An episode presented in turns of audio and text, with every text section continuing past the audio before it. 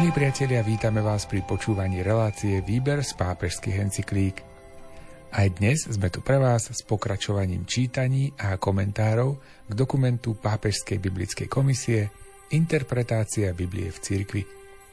Pri našom dnešnom stretnutí uzavrieme tému teológie oslobodenia a zameriame sa na ďalší prístup výkladu Biblie, ktorý má názov feministický. Feministický prístup k Biblii znamená poukázanie na úlohu žien v Božom slove. Keď sa týmto pohľadom zameriame najmä na Pavlové listy či skutky apoštolov, zistíme, že úloha žien v prvotnej cirkvi bola naozaj mimoriadna. Reláciu aj dnes pripravujú Miloslav Kolbašský, Anton Fabián, Jaroslav Fabián a Martin Ďurčo.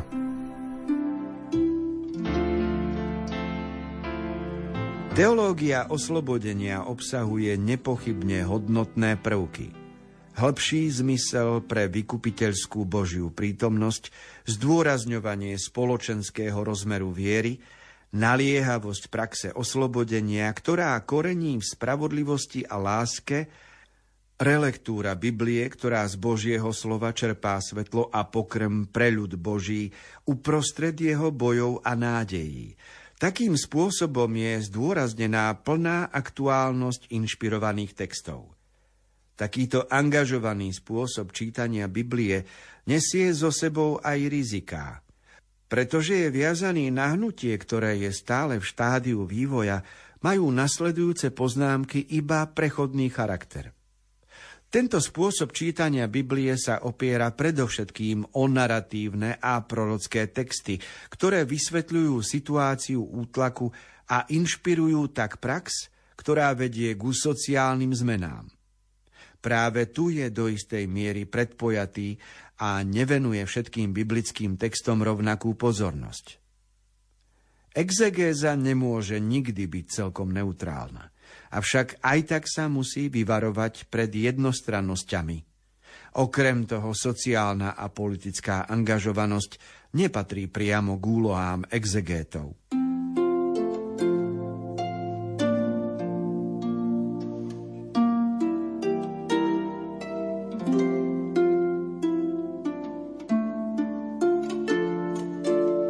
Vždy, keď berieme Bibliu do rúk, vyzývame k tomu, aby sme ju čítali angažovane.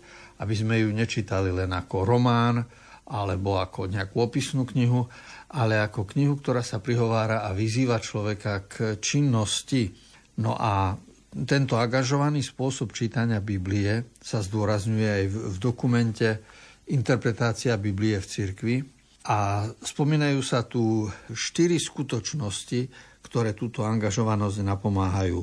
Poprvé, ak čítame Bibliu angažovaným spôsobom, čiže vidíme aplikáciu do praxe v súčasnosti, tak odkrývame hĺbší zmysel vykupiteľskej Božej prítomnosti. Lebo keď išli z otroctva z Egypta, i v časoch Ježiša Krista, keď bola Rímska ríša, i v ďalších úkonoch, kedykoľvek vidíme proces oslobodzovania, vždy je prítomná Božia sila, ktorá človeka oslobodzuje. A táto vykupiteľská sila Božia je pre nás spásou a je to veľká vec, lebo je to nádej. To nie je maličkosť hovoriť o Božom vykúpení pre jednotlivca, lebo je to oslobodenie pre každého človeka. Druhá skutočnosť, ktorá sa tu spomína, je zdôrazňovanie spoločenského rozmeru viery. Viera sa ani nedá prežívať ako jednotlivý vzťah, lebo to by sme mali len svoju filozofiu, ale ak prežívame vzťah k Bohu, tak sa musíme otočiť okolo seba, kto žije vedľa mňa a kto čo potrebuje a na čo je stanovený môj život. A v tej chvíli zbadám, že viera má spoločenský rozmer. Po tretie, angažované čítanie svätého písma vedie k tomu, že hľadáme, ako slovo života uplatníme v praxi v nasledujúcom týždni, takže je pre nás, tak povediať, návodom na použitie, aby bol svet trošku spravodlivejší a aby tu bolo viac poriadku. No a štvrtý bod, ktorý sa tu spomína, je relektúra Biblie, čiže nové a nové čítanie, ktoré je vždy inšpiratívne. No a tu je trošku zázračnosti. To znamená, že je v Biblii niečo, čo je tajomné, čo je súvisí s Božou prítomnosťou a čo nám pomáha pre oslobodenie sveta.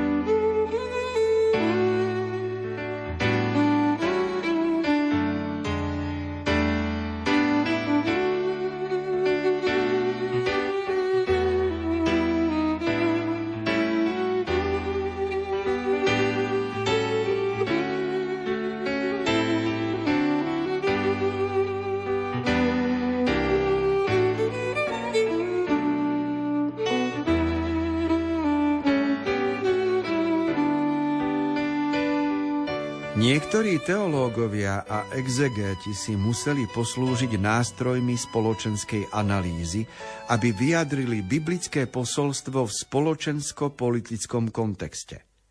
Isté prúdy teológie oslobodenia v tejto perspektíve previedli analýzu, ktorá bola inšpirovaná materialistickými doktrínami. V takomto rámci aj čítali Bibliu. To nadhadzuje otázky, ktoré sa zvlášť týkajú marxistického princípu triedneho boja. Pod tlakom ohromných sociálnych problémov bol dôraz položený predovšetkým na pozemskú eschatológiu, často na účet transcendentnej eschatológie písma. Sociálne a politické premeny vedú tento prístup teológie oslobodenia k písmu k tomu, aby si položila nové otázky a aby hľadala novú orientáciu. Pre jej ďalší vývoj a pre jej plodnosť v cirkvi bude rozhodujúce objasniť jej hermeneutické predpoklady, jej metódy, ako aj jej súvislosť s vierou a s tradíciou celej cirkvi.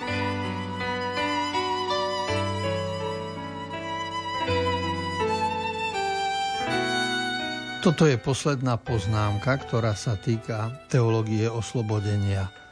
Treba pod ňou rozumieť marxistické zásady, ktoré používajú náboženstvo, lebo my sme tu v Európe naučení, že marxizmus bol spojený s ateizmom.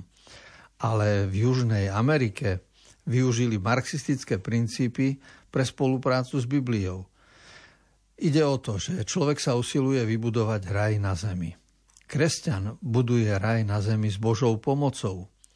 Ateisti budujú raj na zemi bez Boha. A táto chuť vybudovať si nebičko bez Boha v okolnostiach, v ktorých sa nachádzame, bola stále. A vidíme ju v každom predvolebnom zápase.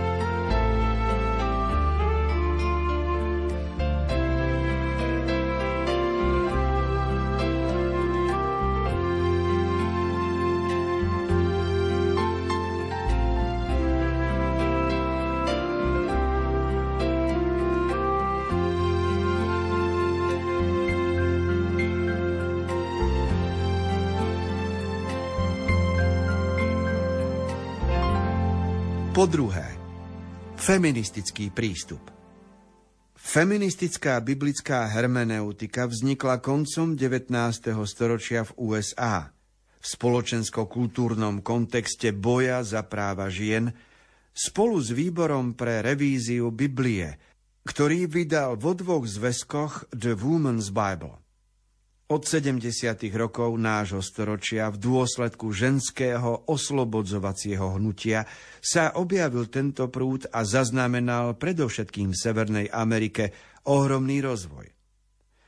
Aby sme boli presnejší, musíme rozoznávať rozličné feministické biblické hermeneutiky, pretože prístup, ktorý používajú pri čítaní Svätého písma, je veľmi rozdielny. Jej jednota vyplýva zo spoločnej témy, ktorou je žena, a zo zámeru, ktorý sleduje. Tým je oslobodenie ženy a získanie takých istých práv, ako majú muži.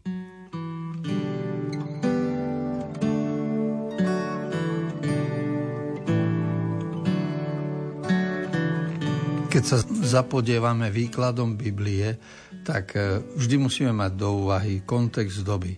Čiže ten výklad robia konkrétni ľudia v konkrétnom storočí, v konkrétnej republike, pri určitých zvykoch a štýle života. A keď sa okolo roku 1890 objavovali tendencie, ktoré my dnes voláme emancipačné a feministické, súviseli s oslobodzovaním ženy, bojom za práva žien, ktoré sa týkali rovnosti, hodnosti ženy, tak toto všetko muselo mať vplyv aj na vykladanie Biblie. Čiže otvára to otázku, aké miesto má žena v Biblii. Napríklad je známe, že Kristov prístup k ženám bol výnimočný, pretože to, ako sa on rozprával, ako oslovil ženu, akým spôsobom sa díval na ženu, tak to bolo pre rabínov vo vtedajších časoch nepriateľné. Podľa nich on mal také ženy obísť, ani si ich nevšimnúť a nepustiť sa s nimi do rozhovoru. Čiže to, že medzi sympatizantmi a spoločníkmi Ježišovými boli aj ženy, už to bolo na vtedajšiu dobu prevratné. Pre dnešnú dobu je to normálne, ale výklad treba vždy robiť v kontexte udalostí, ako vznikli.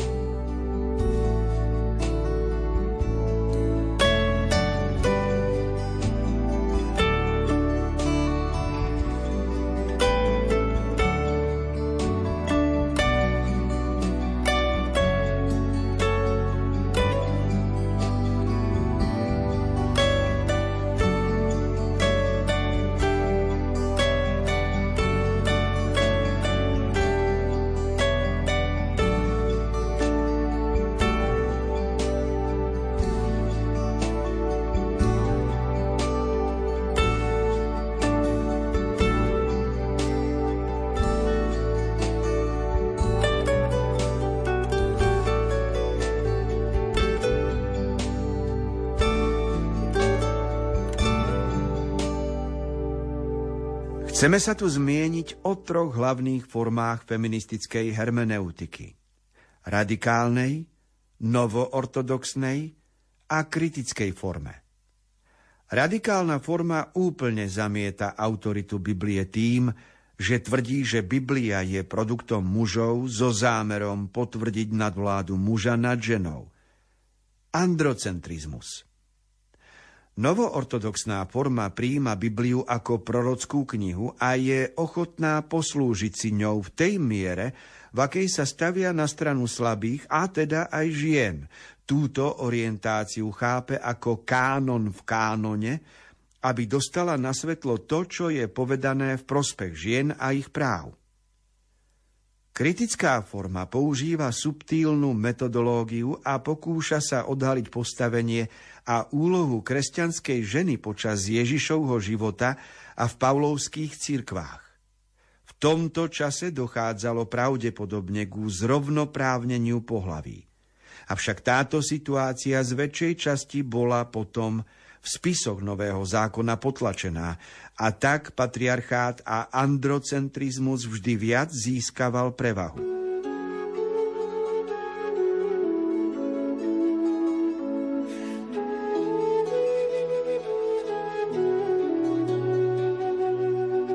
Tri druhy výkladu, keď ide o postavenie žien, vysvetľujú, ako je možné Bibliu chápať. Ide o prístup radikálny, alebo novoortodoxný, alebo kritický. Pod tým radikálnym prístupom sa rozumie materialistický, taký, aký sme počuli od osvietencov, potom od marxistických filozofov, ktorí tvrdili, že aj manželstvo je výrobkom muža, aby vládol nad ženou. Podobne Biblia je produktom muža, aby vládol nad ženou. A teda keď Bibliu písal muž a proroci a autorom je vždy nejaký muž, tak to znamená, že je tu jasný signál nadvlády, a to sa v gréčtine hovorí androcentrizmus. Iný výklad používa prax, ktorá je spojená s teóriou slabšieho, to znamená, keďže Biblia sa stavia na stranu slabých a núdznych, tak ak bola žena v postavení nevýhodného človeka, preto Biblia sa potom používa ako podporné stanovisko na práva emancipačné a feministické. A tretia je kritická forma, to je spôsob rozlišovania, kde, v ktorých situáciách, ak žena zohrala nejakú úlohu. Napríklad prvá, ktorá hovorila o zmrtvých staní, bola Mária Magdaléna. Čím to je, že Kristus nezveril správu o zmrtvých staní prvému apoštolovi, pápežovi, Petrovi, ale prvú správu o vzkriesení priniesla žena. Veď to bolo na tú dobu prevratné.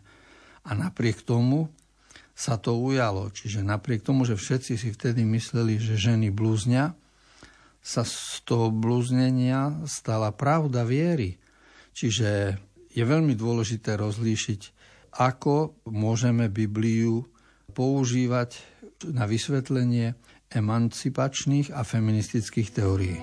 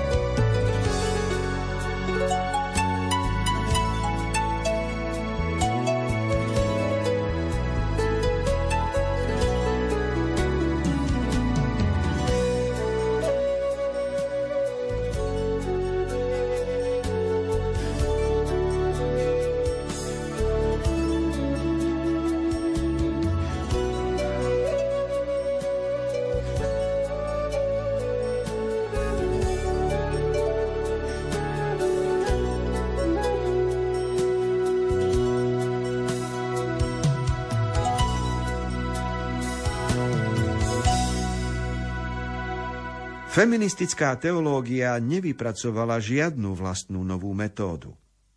Poslúžila si bežnými metódami exegézy, zvlášť historicko-kritickou metódou. Pridáva k nej ale dve kritériá výskumu.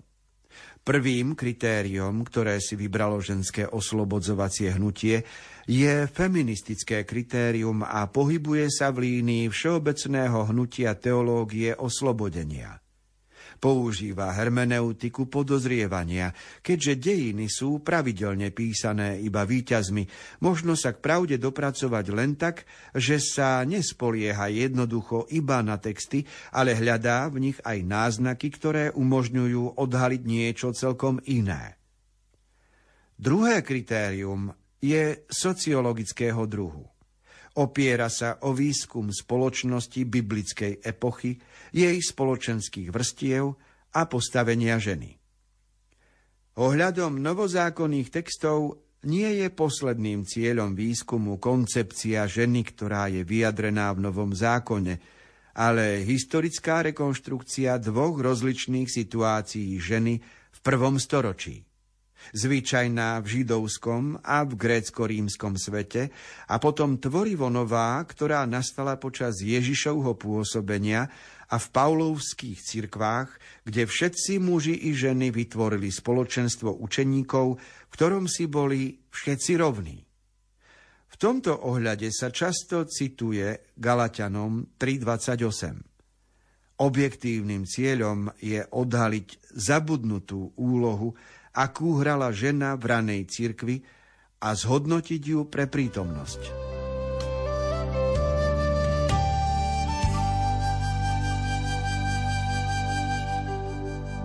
Feministický prístup k Biblii znamená najprv pochopiť teológiu oslobodenia, čiže je jasné, že vždy v minulosti aj príbehy biblické písali ľudia, ktorí boli víťazmi, či išlo o nejakých literátov, alebo o kráľov, alebo akýkoľvek druh znalcov, ktorí boli schopní vôbec niečo zapísať.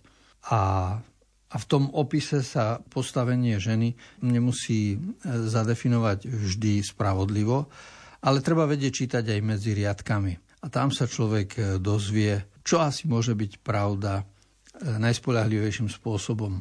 A samozrejme, že feministický prístup k Biblii znamená akoby pozdvihnúť a ukázať úlohu žien, najmä v kresťanskom spoločenstve. Keď si boli všetci bratia a sestry, tak Pavlové kontakty s rozličnými ženami, ako je to z jeho listov vyplýva, znamenajú veľké priateľstvo a uznanie dôstojnosti a hodnosti, ktorá bola na začiatku kresťanského spoločenstva.